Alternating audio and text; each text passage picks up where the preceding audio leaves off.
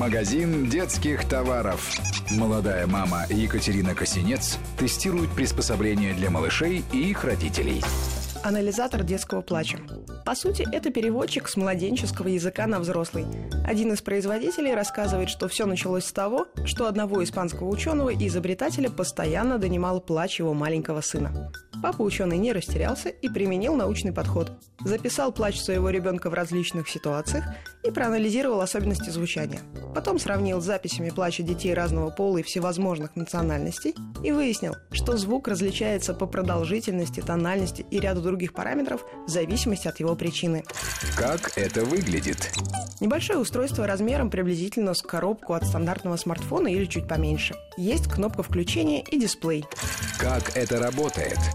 Если малыш заплакал, нужно включить гаджет и поднести к нему на расстоянии около полуметра. Можно зафиксировать прибор непосредственно на кроватке с помощью липучки.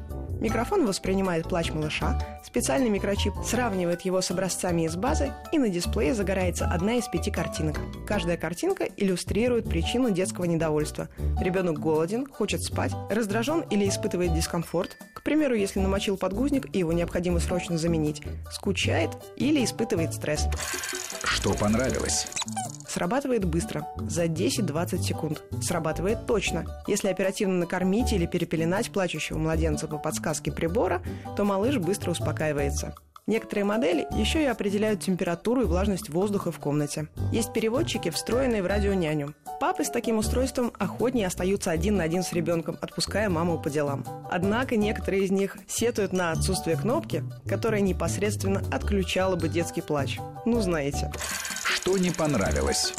Переводчик слабо реагирует на нытье и хныканье, зато быстро срабатывает, когда ребенок уже непосредственно плачет. Практически каждая мама способна определить, чем недоволен ее малыш, лучше любого самого высокоточного прибора.